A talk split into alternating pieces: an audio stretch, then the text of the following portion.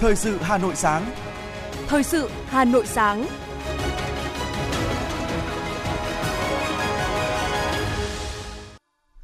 Kính chào quý vị và các bạn. Tuấn Anh và Hoài Linh xin được đồng hành cùng quý vị trong 30 phút của chương trình Thời sự sáng nay, thứ sáu ngày 7 tháng 10 năm 2022. Chương trình có những nội dung chính sau đây. Trung ương Đảng thảo luận báo cáo tình hình kinh tế xã hội ngân sách nhà nước năm 2022. Ủy ban Thường vụ Quốc hội xem xét công tác nhân sự tại phiên họp thứ 16. Hà Nội kiểm soát chặt chẽ quy hoạch nhà ở giai đoạn 2021-2030. Phần tin thế giới, Thủ tướng Thái Lan yêu cầu điều tra khẩn cấp vụ xả súng tại nước này. Tòa án Mỹ ra phán quyết bất lợi cho chương trình bảo vệ người nhập cư. Sau đây là nội dung chi tiết. Thưa quý vị và các bạn, ngày 6 tháng 10 là ngày làm việc thứ tư của hội nghị lần thứ 6 Ban chấp hành Trung ương Đảng khóa 13. Buổi sáng, Ban chấp hành Trung ương Đảng làm việc tại hội trường thảo luận về đề án tiếp tục đẩy mạnh công nghiệp hóa, hiện đại hóa đất nước đến năm 2030, tầm nhìn đến năm 2045. Đồng chí Vương Đình Huệ, Ủy viên Bộ Chính trị, Chủ tịch Quốc hội, thay mặt Bộ Chính trị điều hành thảo luận.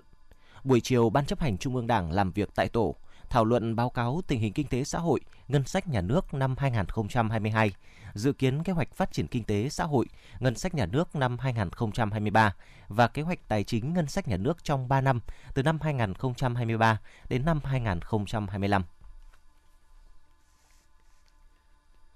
Từ ngày 10 tháng 10 đến ngày 12 tháng 10 năm 2022, Ủy ban Thường vụ Quốc hội tổ chức phiên họp thứ 16. Ủy viên Bộ Chính trị, Chủ tịch Quốc hội Vương Đình Huệ sẽ chủ trì phát biểu khai mạc và bế mạc phiên họp. Theo chương trình dự kiến phiên họp, Ủy ban Thường vụ Quốc hội tham gia ý kiến về dự thảo báo cáo tổng hợp ý kiến, kiến nghị của cử tri và nhân dân gửi đến kỳ họp thứ tư của Quốc hội. Ủy ban Thường vụ Quốc hội cũng cho ý kiến về các báo cáo,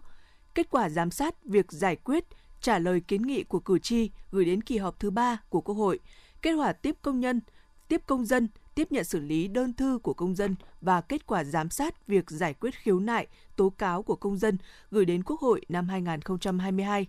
xem xét báo cáo công tác dân nguyện của Quốc hội tháng 9 năm 2022. Ủy ban Thường vụ Quốc hội cho ý kiến về báo cáo của Chính phủ tổng kết, đánh giá việc thực hiện quy định tại khoản 3, Nghị quyết số 30 năm 2021 về kỳ họp thứ nhất Quốc hội khóa 15. Tại phiên họp, Ủy ban Thường vụ Quốc hội cho ý kiến về báo cáo của Chính phủ về kết quả triển khai thực hiện chương trình mục tiêu quốc gia phát triển kinh tế xã hội vùng đồng bào dân tộc thiểu số và miền núi giai đoạn 2021-2030, cho ý kiến về báo cáo tổng kết thực hiện nghị quyết số 54 về thí điểm cơ chế chính sách đặc thù phát triển thành phố Hồ Chí Minh và đề xuất hoàn thiện các cơ chế chính sách thực hiện thí điểm cho thành phố Hồ Chí Minh báo cáo sơ kết 3 năm thực hiện nghị quyết số 115 về cơ chế, chính sách tài chính, ngân sách đặc thù đối với thành phố Hà Nội. Ủy ban Thường vụ Quốc hội cũng cho ý kiến về giải pháp xử lý các vướng mắc, bất cập tại một số trạm thu phí, các dự án BOT,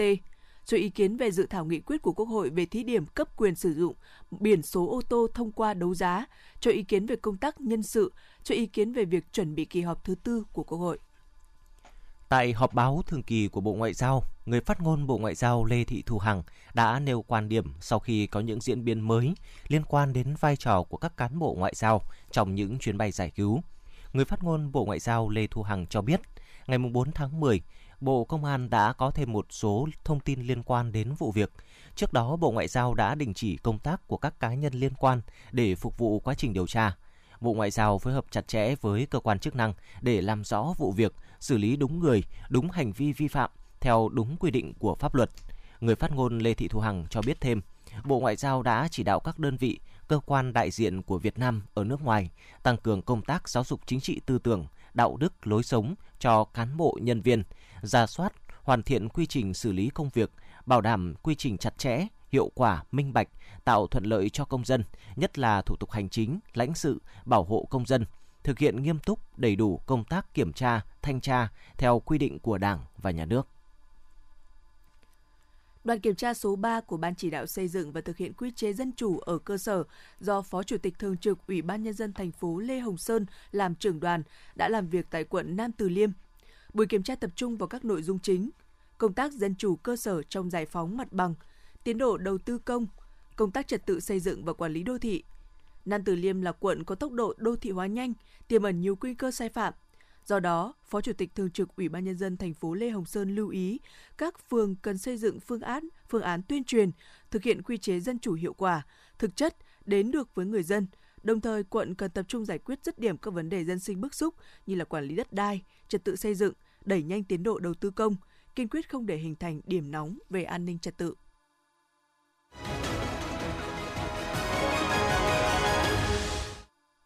Thưa quý vị và các bạn, để xây dựng Đảng bộ trong sạch vững mạnh, huyện Thạch Thất đã cụ thể hóa bằng nhiều chủ trương, nghị quyết phù hợp với điều kiện của địa phương, gắn với ngăn chặn, đẩy lùi sự suy thoái về tư tưởng chính trị, đạo đức, lối sống, những biểu hiện tự diễn biến, tự chuyển hóa trong nội bộ. Nhờ vậy, năng lực lãnh đạo, sức chiến đấu của tổ chức đảng liên tục được nâng cao, góp phần lãnh đạo thực hiện hiệu quả các nhiệm vụ chính trị.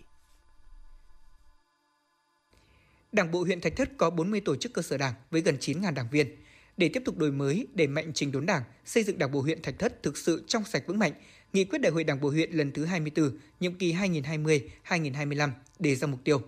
Phấn đấu tỷ lệ đảng viên hoàn thành tốt nhiệm vụ hàng năm đạt 75% trở lên. Tỷ lệ tổ chức cơ sở đảng hoàn thành tốt nhiệm vụ hàng năm đạt hơn 75%. Tuy nhiên, để thực hiện mục tiêu, các cấp ủy đảng đã tiếp tục tăng cường công tác xây dựng đảng trong sạch vững mạnh về chính trị tư tưởng, tổ chức đạo đức, thực hiện nghiêm túc tự phê bình và phê bình, xây dựng đội ngũ cán bộ đảng viên gương mẫu, gắn bó mật thiết với nhân dân. Cùng với đó đề cao vai trò và trách nhiệm nêu gương, thực hiện nói đi đôi với làm, nâng cao ý thức trách nhiệm tác phong gương mẫu của đội ngũ cán bộ đảng viên, nhất là người đứng đầu, cán bộ lãnh đạo, quản lý của các cơ quan đơn vị, tạo sức mạnh đại đoàn kết toàn dân, quyết tâm thực hiện thắng lợi các mục tiêu nhiệm vụ Đại hội Đảng bộ huyện lần thứ 24 đề ra. Bám sát sự chỉ đạo của thành ủy, huyện Thạch Thất cũng đã tập trung lãnh đạo chỉ đạo thực hiện phát triển kinh tế xã hội gắn với xây dựng nông thôn mới nâng cao. Công tác xây dựng Đảng và hệ thống chính trị đạt được những kết quả nổi bật. Trong đó, huyện đã cơ bản hoàn thành 19 trên 19 chỉ tiêu kinh tế xã hội. Tổng giá trị sản xuất các ngành 8 tháng đầu năm 2022 đạt gần 20.000 tỷ đồng, bằng 63,3% kế hoạch năm, tăng 15,1% so với cùng kỳ. Tổng thu ngân sách nhà nước đạt 615,3 tỷ đồng, bằng 63% dự toán thành phố giao, tăng 9% so với cùng kỳ công tác xây dựng nông thôn mới tiếp tục được quan tâm đầu tư, chỉ đạo quyết liệt sâu sát. Huyện được thành phố công nhận huyện nông thôn mới và đang tích cực chỉ đạo thực hiện xây dựng nông thôn mới nâng cao, nông thôn mới kiểu mẫu tại các xã thị trấn. Ông Nguyễn Mạnh Hồng, Chủ tịch Ủy ban dân huyện Thạch Thất cho biết.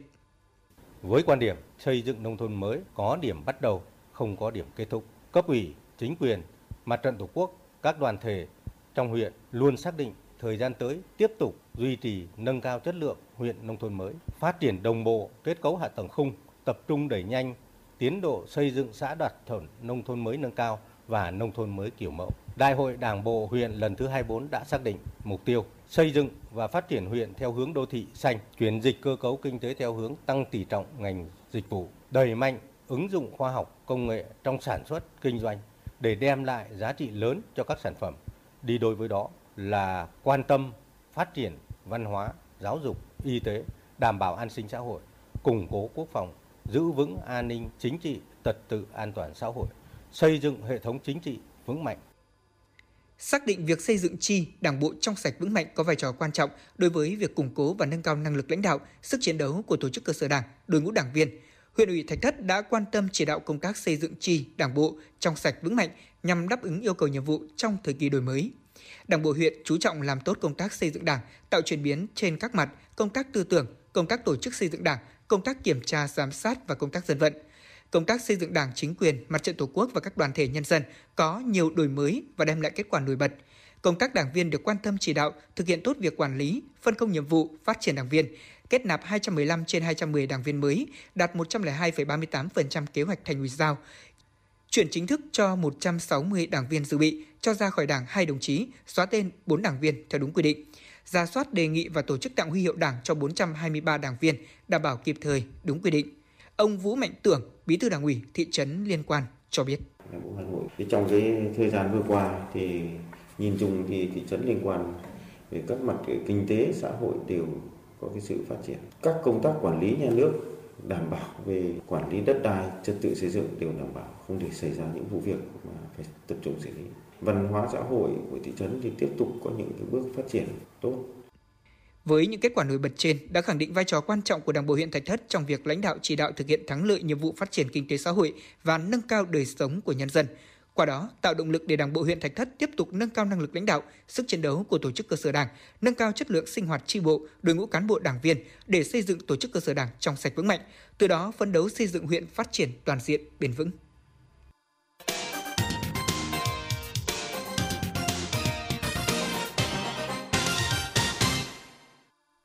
Tiếp theo là một số thông tin kinh tế. Nếu dư nếu như các giai đoạn trước, chương trình xây dựng nông thôn mới chủ yếu tập trung vào các tiêu chí xây dựng hạ tầng, phát triển sản xuất thì sang giai đoạn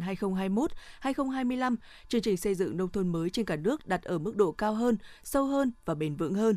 Trên tinh thần đó, Bộ Nông nghiệp và Phát triển Nông thôn phối hợp với Bộ Tài nguyên và Môi trường đã tổ chức hội nghị trực tuyến triển khai hai chương trình. Chương trình tăng cường bảo vệ môi trường, an toàn thực phẩm và cấp nước sạch nông thôn – chương trình chuyển đổi số trong xây dựng nông thôn mới giai đoạn 2021-2025. Tại hội nghị, đại diện các bộ ban ngành trung ương, địa phương thảo luận và xác định rõ mục tiêu, kế hoạch phân công trách nhiệm, tổ chức thực hiện hiệu quả các nội dung, nhiệm vụ của hai chương trình. Các địa phương cũng tham luận, chia sẻ kết quả thực hiện chuyển đổi số trong công cuộc xây dựng nông thôn mới thời gian qua, đặc biệt ở các lĩnh vực dịch vụ công trực tuyến, hoạt động quảng bá du lịch, tiêu thụ sản phẩm nông sản, sản phẩm ô cốp, Thứ trưởng Bộ Tài nguyên và Môi trường Võ Tuấn Nhân khẳng định, hai chương trình trên được phê duyệt nhằm hướng đến giải quyết hai vấn đề rất quan trọng, đó chính là vấn đề môi trường, nước sạch và an toàn thực phẩm, vấn đề không mới nhưng nhiều khó khăn, thách thức, nhiều nhất ở thời điểm nóng và bức xúc. Vấn đề chuyển đổi số trong xây dựng nông thôn mới, vấn đề mới nhưng lại rất quan trọng và tất yếu phải tổ chức triển khai. Bộ Tài nguyên và Môi trường tiếp thu những ý kiến tại hội nghị và sẽ cùng Bộ Nông nghiệp và Phát triển Nông thôn hoàn thiện kế hoạch triển khai thực hiện chương trình để đạt ra những hiệu quả. Ủy ban nhân dân thành phố Hà Nội vừa có quyết định phê duyệt chương trình phát triển nhà ở thành phố Hà Nội giai đoạn 2021-2030. Việc phát triển nhà ở của thành phố Hà Nội trong giai đoạn 2021-2030 gắn với đổi mới, nâng cao chất lượng quy hoạch, kiểm soát chặt chẽ, quản lý theo quy hoạch, hạn chế tối đa việc điều chỉnh quy hoạch, quản lý chặt chẽ phát triển nhà ở cao tầng và gia tăng dân số tại khu vực đô thị trung tâm – phát triển hiện đại hóa đô thị gắn với phát triển kinh tế đô thị theo hướng bền vững. Hà Nội sẽ phát triển đô thị vệ tinh và các khu vực dự kiến phát triển thành quận, xây dựng mô hình thành phố trực thuộc thủ đô tại khu vực phía Bắc, bao gồm vùng Đông Anh, Mê Linh, Sóc Sơn và phía Tây, vùng Hòa Lạc, Xuân Mai, xây dựng đô thị thông minh trên cơ sở phát triển khu vực hai bên trục Nhật Tân, Nội Bài, tập trung triển khai quy hoạch, đầu tư xây dựng, ổn định dân cư hai bên sông Hồng và sông Đuống. Bên cạnh phát triển nhà ở, bảo đảm đồng bộ về hạ tầng kỹ thuật, hạ tầng xã hội, sử dụng quỹ đất tiết kiệm hiệu quả, Hà Nội cũng chú trọng phát triển đa dạng các loại hình nhà ở, trong đó có nhà ở xã hội, nhà trung cư, nhà cho thuê, nhà ở cho công nhân ở các khu công nghiệp nhằm giải quyết nhu cầu nhà ở cho các tầng lớp dân cư, đặc biệt là đối tượng được hưởng chính sách hỗ trợ về nhà ở. Từ các mặt hàng điện tử, công nghệ cho tới tiêu dùng, thực phẩm đều đã có thể giao dịch thuận tiện qua Internet. Tăng trưởng thương mại điện tử Việt Nam luôn duy trì ở mức tăng trưởng hai con số trong nhiều năm qua. Trên các sàn thương mại điện tử, trên hạ tầng kinh tế số, một lớp người kinh doanh mới đã hình thành, đó là doanh nhân công nghệ. Trong khuôn khổ chuỗi sự kiện Ngày chuyển đổi số, lễ tôn vinh Danh nhân công nghệ Việt Nam 2022 do Bộ Thông tin và Truyền thông bảo trợ đã diễn ra tại Hà Nội, với việc liên tục duy trì tăng trưởng tốt, hoạt động kinh doanh ngày càng minh bạch, các doanh nhân công nghệ và các sàn thương mại điện tử chủ động tuân thủ các quy định, chính sách pháp luật, thương mại điện tử sẽ ngày càng có nhiều đóng góp vào nền kinh tế. Thưa quý vị và các bạn, mảnh đất Đông Ngàn, phủ Từ Sơn xưa, huyện Đông Anh ngày nay đã và đang lưu giữ nhiều giá trị lịch sử về văn hóa. Khí phách cổ loa và tinh hoa văn hóa Đông Sơn sẽ trường tồn cùng năm tháng góp phần tô thắm thêm truyền thống của Thăng Long Hà Nội ngàn năm văn hiến. Đến xã Cổ Loa những ngày này, không khí sôi động hẳn lên, dọc đường từ trung tâm xã tỏa về các thôn xóm, đâu đâu cũng thấy cờ hoa biểu ngữ tuyên truyền ngày giải phóng thủ đô. Chủ tịch Ủy ban nhân dân xã Nguyễn Nhật Kim cho biết, cách đây hơn 2.300 năm, thủ phán An Dương Vương thống nhất Âu Việt và Lạc Việt, lập ra nước Âu Lạc, rời đô về Cổ Loa. Trong buổi đầu phục hưng độc lập dân tộc, Cổ Loa Đông Anh lại được khôi phục vị trí trung tâm chính trị, quân sự, kinh tế, văn hóa. Từ đây mở ra cơ đầu cho nhà nước Âu Lạc, thức dậy nền văn hóa Đông Sơn, nền văn minh lúa nước Việt Nam phát triển đến đỉnh cao. Chặng đường cùng đất nước xây dựng và phát triển, Đảng bộ, chính quyền và nhân dân xã Cổ Loa đã phát huy lợi thế và tiềm năng của địa phương, từng bước đẩy mạnh phát triển kinh tế. Cổ loa hôm nay như đang khoác trên mình chiếc áo mới, bộ mặt nông thôn khởi sắc, đời sống vật chất tinh thần của người dân được nâng lên, an ninh chính trị, trật tự an toàn xã hội được ổn định và giữ vững. Ông Nguyễn Kim Nhật, Chủ tịch Ủy ban nhân dân xã Cổ Loa, huyện Đông Anh cho biết. Đối với đặc thù của xã Cổ Loa là làm khu di tích quốc gia đặc biệt, chính vậy là trong phát triển kinh tế hội, thứ nhất là đối với Cổ Loa thì cũng đang được các cấp thành phố và huyện đầu tư ừ, xây dựng đền thờ Ngô Quyền thì xã cũng đang tuyên truyền trong quá trình mà giải phóng mặt bằng xây dựng đền thờ Ngô Quyền thì được nhân dân hưởng ứng. À, hai nữa là để phát triển du lịch được thì thứ nhất là được tạo về cảnh quan khuôn viên của xã, đặc biệt là khu cảnh quan khu viên di tích nó phải dạng phải sáng xanh sạch đẹp. Thì trong trên địa bàn xã Cổ Loa thì anh em đang tập trung một vài các ờ, các mô hình một vài sản phẩm những làng nghề truyền thống cũng như một vài cái mô hình hoa đẹp để cho nhân dân đến khách địa phương đến. Cùng với Cổ Loa, các địa phương khác trên địa bàn huyện Đông Anh đã và đang nỗ lực phấn đấu tạo bước chuyển mình mới. Được sự quan tâm lãnh đạo, chỉ đạo của thành phố, sự ủng hộ giúp đỡ tích cực của các cấp các ngành, huyện Đông Anh đã phát huy tiềm năng, lợi thế, tập trung phát triển kinh tế, xã hội, an ninh quốc phòng và giành nhiều thành tiệu to lớn. Kết quả nổi bật nhất của huyện là đầu tư phát triển hạ tầng nông thôn, các công trình phúc lợi công cộng và dự án trọng điểm phát triển kinh tế xã hội đã được quy hoạch đầu tư, góp phần quan trọng nâng cao sức cạnh tranh của môi trường đầu tư và nâng cao đời sống vật chất tinh thần cho nhân dân. Cán bộ và nhân dân trong huyện đang tích cực thi đua chào mừng kỷ niệm 68 năm ngày giải phóng thủ đô. Ông Nguyễn Văn Cường, Phó Bí thư Thường trực Huyện ủy Đông Anh cho biết. Kỷ niệm ngày giải phóng thủ đô thì huyện Đông Anh đang làm việc rất là tích cực và được đảng viên và nhân dân đánh giá rất là cao cũng đang đạt nhiều hiệu quả tạo điều kiện và động viên nhân dân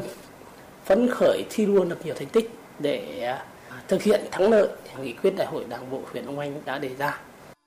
Phát huy truyền thống anh hùng, trong những năm vừa qua, huyện Đông Anh đã phát huy được sức mạnh tổng hợp của cả hệ thống chính trị, đẩy mạnh phát triển kinh tế xã hội trên địa bàn, đưa Đông Anh trở thành đơn vị tốt đầu của thành phố trong việc phát triển hạ tầng, nâng cao đời sống nhân dân. Trong tương lai không xa, Đông Anh sẽ trở thành quận với quy hoạch vành đai xanh của thủ đô. Đảng bộ và nhân dân huyện Đông Anh quyết tâm phấn đấu hoàn thành xuất sắc các mục tiêu phát triển kinh tế xã hội, vươn lên cùng thủ đô và cả nước. Đông Anh vùng quê giàu truyền thống cách mạng, địa chỉ văn hóa sáng giá, đã và đang tạo nên vườn hoa muôn sắc ngàn hương của mảnh đất Thăng Long Hà Nội ngàn năm văn hiến. Thưa quý vị và các bạn, thành phố Hà Nội vừa được Bộ Giáo dục và Đào tạo công nhận đạt chuẩn phổ cập giáo dục trung học cơ sở mức độ 3 tại thời điểm tháng 12 năm 2021. Kết quả này ghi nhận sự nỗ lực cố gắng của các cấp ban ngành và chính quyền địa phương trên địa bàn thành phố. Tính đến thời điểm này, Hà Nội là đơn vị thứ tư trong cả nước được công nhận đạt chuẩn phổ cập giáo dục trung học cơ sở mức độ 3. Một trong những thách thức lớn trong công tác phổ cập giáo dục của Hà Nội là địa bàn rộng, quy mô giáo dục chất lượng lớn, lớn nhất trong các tỉnh, thành phố của cả nước – với hơn 2.800 trường và hơn 2,2 triệu học sinh. Để duy trì và nâng cao chất lượng phổ cập, thành phố đã kiện toàn Ban chỉ đạo phổ cập giáo dục, xóa mù chữ và triển khai nhiều những giải pháp đồng bộ, trọng tâm là thực hiện tốt quy hoạch mạng lưới trường học, nâng cao điều kiện và chất lượng giáo dục dân tộc, làm tốt công tác huy động học sinh ra lớp. Đã có 98,8% số học sinh hoàn thành chương trình tiểu học vào lớp 6, 99,82% số học sinh tốt nghiệp trung học cơ sở, Tỷ lệ thanh niên, thiếu niên từ 15 đến 18 tuổi tốt nghiệp trung học cơ sở đạt 98,49%. Các điều kiện đảm bảo chất lượng như cơ sở vật chất, thiết bị dạy học, đội ngũ giáo viên đều đạt yêu cầu. Thành phố chuẩn bị à, đạt chuẩn phổ cập giáo dục trung học cơ sở mức độ 3 sẽ góp phần để Hà Nội tiếp tục phấn đấu là địa phương dẫn đầu cả nước về chất lượng giáo dục ở cả diện đại trà và mũi nhọn. Thưa quý vị, Tổng hội Y học Việt Nam và Trung ương Hội Thầy thuốc trẻ Việt Nam vừa tổ chức lễ ký kết hợp tác chương trình triển khai nâng cao năng lực y tế cơ sở. Chương trình dự kiến được tổ chức trong 3 năm, từ năm 2022 đến năm 2023, có các mục tiêu cụ thể bao gồm nâng cao kiến thức, kỹ năng chuyên môn cho nhân viên y tế cơ sở với nội dung cập nhật chẩn đoán, điều trị và quản lý các bệnh lý phổ biến tại tuyến cơ sở – thu hút sự tham gia của hơn 20.000 nhân viên y tế trên toàn quốc, nâng cao nhận thức và kỹ năng chuyên môn cho nhân viên y tế khi tham gia chương trình. Việc đào tạo được thực hiện kết hợp giữa trực tiếp và trực tuyến với hình thức tổ chức các khóa đào tạo về kiến thức, kỹ năng, ứng dụng thiết thực trong hoạt động khám chữa bệnh tại tuyến cơ sở, ứng dụng nền tảng Y360, cộng đồng y khoa học và đọc trong việc tổ chức và xây dựng các khóa học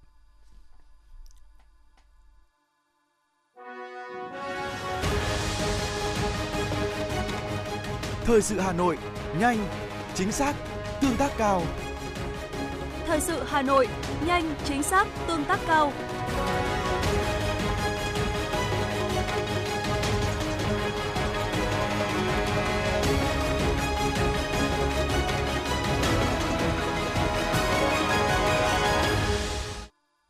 Một số thông tin về tình hình trật tự xã hội sẽ tiếp nối chương trình thời sự ngày hôm nay. Thưa quý vị và các bạn, Cục Quản lý thị trường thành phố Hà Nội thông tin, đội quản lý thị trường số 19 của Cục Quản lý thị trường Hà Nội đã phối hợp với đội cảnh sát điều tra tội phạm về kinh tế, ma túy, công an huyện Thạch Thất và phòng y tế huyện Thạch Thất vừa tiến hành kiểm tra và phát hiện cơ sở nghi sản xuất thuốc trái phép có dấu hiệu làm giả tại thôn Cánh Chủ, xã Bình Yên, huyện Thạch Thất, Hà Nội.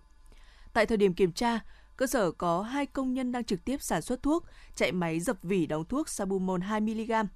máy nén viên, đoàn kiểm tra đã phát hiện có 90 kg thuốc bán thành phẩm dạng viên nén màu hồng, thuốc tetracycline TW3 250mg, gồm 14 thùng, 48 hộp một thùng, 400 viên một hộp.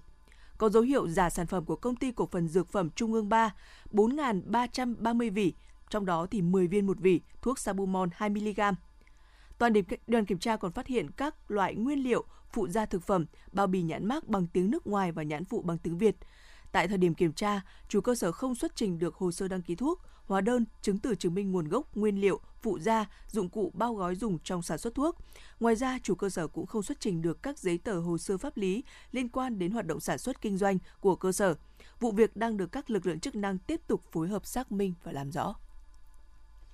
Công an quận Tây Hồ, Hà Nội cho biết đã khởi tố vụ án, khởi tố bị can Lê Thị Mai Quỳnh, tức Chuột, sinh năm 1996, tạm trú tại số 35H, ngõ Lương Sử C,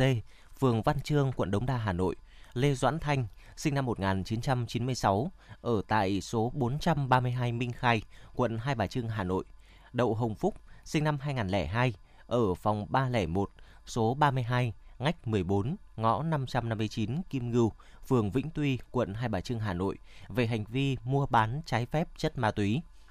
Trước đó vào lúc 3 giờ 30 phút ngày 11 tháng 5, tổ công tác công an phường Bưởi, quận Tây Hồ làm nhiệm vụ tuần tra kiểm soát trên phố Trích Xài đã phát hiện Đậu Hồng Phúc có biểu hiện nghi vấn. Khi tổ công tác tiến hành kiểm tra hành chính, Phúc đã không xuất trình được giấy tờ tùy thân, đồng thời tự tay giao nộp một túi ni lông có chứa 10 viên nén màu hồng và một túi ni lông chứa tinh thể màu trắng.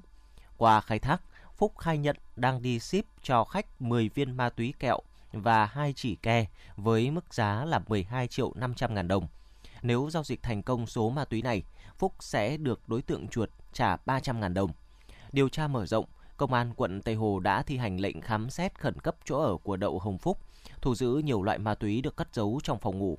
Phúc khai nhận số tăng vật cất hộ một phụ nữ tên Quỳnh Chuột và một người đàn ông tên Kiên để khi nào có khách hỏi mua, hai người đó sẽ liên lạc chỉ đạo Phúc đi ship cho khách. Mỗi lần ship ma túy cho khách thành công, Phúc sẽ được Chuột và Kiên chuyển tiền công vào tài khoản. Căn cứ lời khai của Phúc, Công an quận Tây Hồ đã xác minh nhân thân lai lịch của Kiên và Chuột là Lê Doãn Thanh và Lê Thị Mai Quỳnh. Cơ quan công an đã thực hiện lệnh khám xét nơi ở của các đối tượng có liên quan. Công an quận Hà Đông Hà Nội đã bắt giữ hai đối tượng gây ra nhiều vụ cướp tài sản trong thời gian qua. Đơn vị đang tạm giữ hai anh em họ Đặng Đình Phong và Đặng Đình Tuấn, cùng sinh 205, cùng trú tại Phú Lương, Hà Đông, Hà Nội để phục vụ công tác điều tra. Từ đầu tháng 10 năm nay, 2022, trên địa bàn quận xảy ra nhiều vụ cướp vào ban đêm và rạng sáng. Các đối tượng được xác định là hai thanh niên trẻ đi cùng trên một xe máy, có hành vi manh động là dùng bình xịt hơi cay và giao tấn công trực tiếp những người bắt gặp trên đường. Từ ngày 2 tháng 10 đến nay, nhóm đối tượng đã gây ra ít nhất 3 vụ việc rúng động tại dư luận. Tại cơ quan công an, hai đối tượng khai nhận do ham chơi nên ban đêm thường lấy xe máy của gia đình mang theo bình xịt hơi cay và dao nhọn đi dọc tuyến đường quận Hà Đông tấn công những người đi chợ đêm để cướp tài sản. Hiện công an quận Hà Đông đang tiếp tục mở rộng vụ án. Phòng An ninh mạng và Phòng chống tội phạm sử dụng công nghệ cao, Công an thành phố Đà Nẵng cho biết, đơn vị này vừa xử phạt vi phạm hành chính đối với một người đàn ông về hành vi lợi dụng mạng xã hội để cung cấp thông tin sai sự thật với mức phạt là 7 triệu 500 ngàn đồng. Trước đó, người đàn ông này đã đăng tải bài viết xót xa trước hộp cơm của các em học sinh vùng cao Nam Giang trên mạng xã hội với thông tin hộp cơm chỉ có thịt chuột. Bài viết đã nhanh chóng lan truyền trên Facebook và nhận được sự quan tâm của nhiều với nhiều ý kiến trái chiều trên mạng xã hội. Cơ quan chức năng tỉnh Quảng Nam xác định hình ảnh trong bài viết được chụp vào thời điểm tháng 12 năm 2019 tại chương trình Ngày Tết quê em của trường mầm non Thạch Mỹ. Hình ảnh bài viết được đăng tải là không trung thực về sự việc, bối cảnh diễn ra.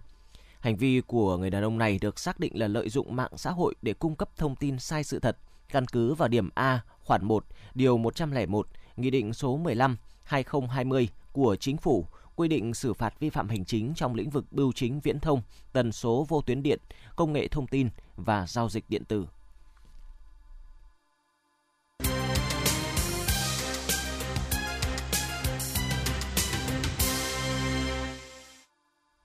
Xin được chuyển sang phần tin thế giới. Thủ tướng Thái Lan Prayut Chan-o-cha đã yêu cầu tiến hành điều tra khẩn cấp sau vụ một cựu sĩ quan cảnh sát xả súng tại một nhà trẻ ở quận Naklang, tỉnh Nông Bua Lampu, Đông Bắc nước này vào chiều cùng ngày. Vụ việc đã làm ít nhất 35 người thiệt mạng, hầu hết là trẻ em, và 12 người bị thương, trong đó thì 8 người bị thương nặng.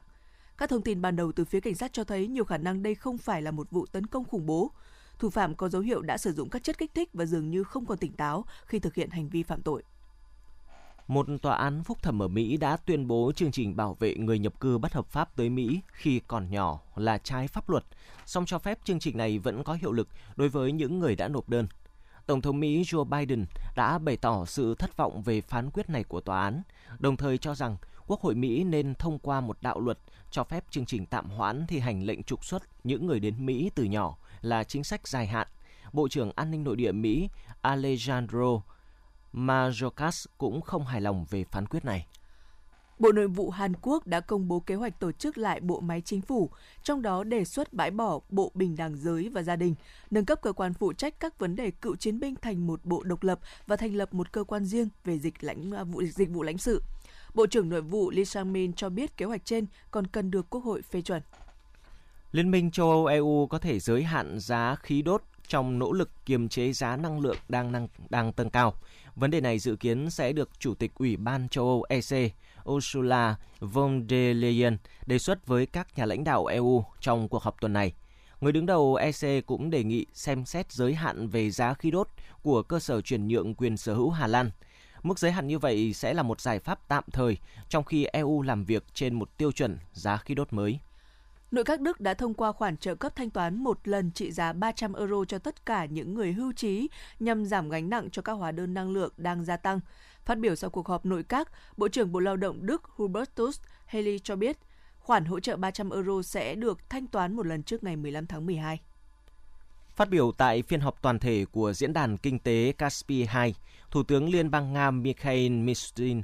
dự báo nền kinh tế Nga sẽ trở lại đà tăng trưởng ổn định trong hơn một năm nữa. Theo Thủ tướng Nga, chiến lược phát triển nền kinh tế được tính toán trên cơ sở các biện pháp trừng phạt chống lại Nga sẽ còn kéo dài. Nhiệm vụ chính của chính phủ là bảo vệ lợi ích của công dân và đáp ứng nhu cầu của nền kinh tế.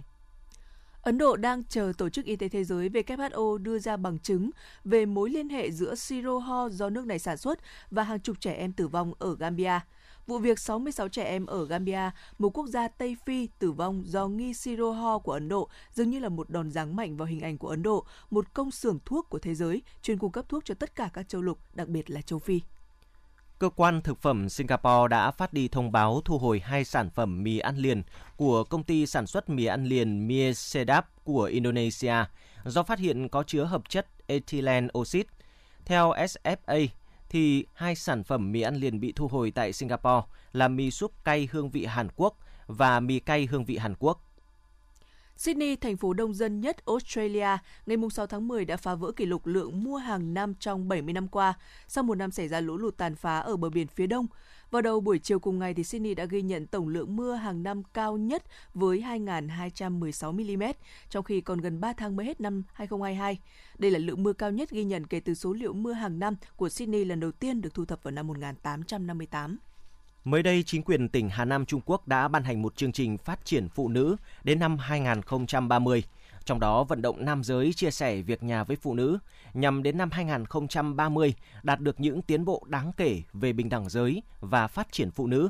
Văn bản mới ban hành có tên Quy hoạch phát triển phụ nữ tỉnh Hải Nam từ năm 2021 đến 2030. Trong đó đề xuất phải đảm bảo phụ nữ nhận được thù lao lao động công bằng, khoảng cách thu nhập giữa nam và nữ thu hẹp đáng kể. Dự báo thời tiết khu vực Hà Nội ngày hôm nay, ngày mùng 7 tháng 10, trung tâm thành phố Hà Nội có lúc có mưa rào và rông, cao nhất 30 độ, thấp nhất 24 độ. Quý vị và các bạn vừa nghe chương trình thời sự của Đài Phát thanh và Truyền hình Hà Nội, chỉ đạo nội dung Nguyễn Kim Khiêm, chỉ đạo sản xuất Nguyễn Tuyến Dũng, tổ chức sản xuất Quang Hưng, đạo diễn Kim Oanh, phát thanh viên Tuấn Anh Hoài Linh cùng kỹ thuật viên Duy Anh thực hiện. Tiếp ngay sau đây, mời quý vị cùng đến với Hà Nội cao điểm sáng.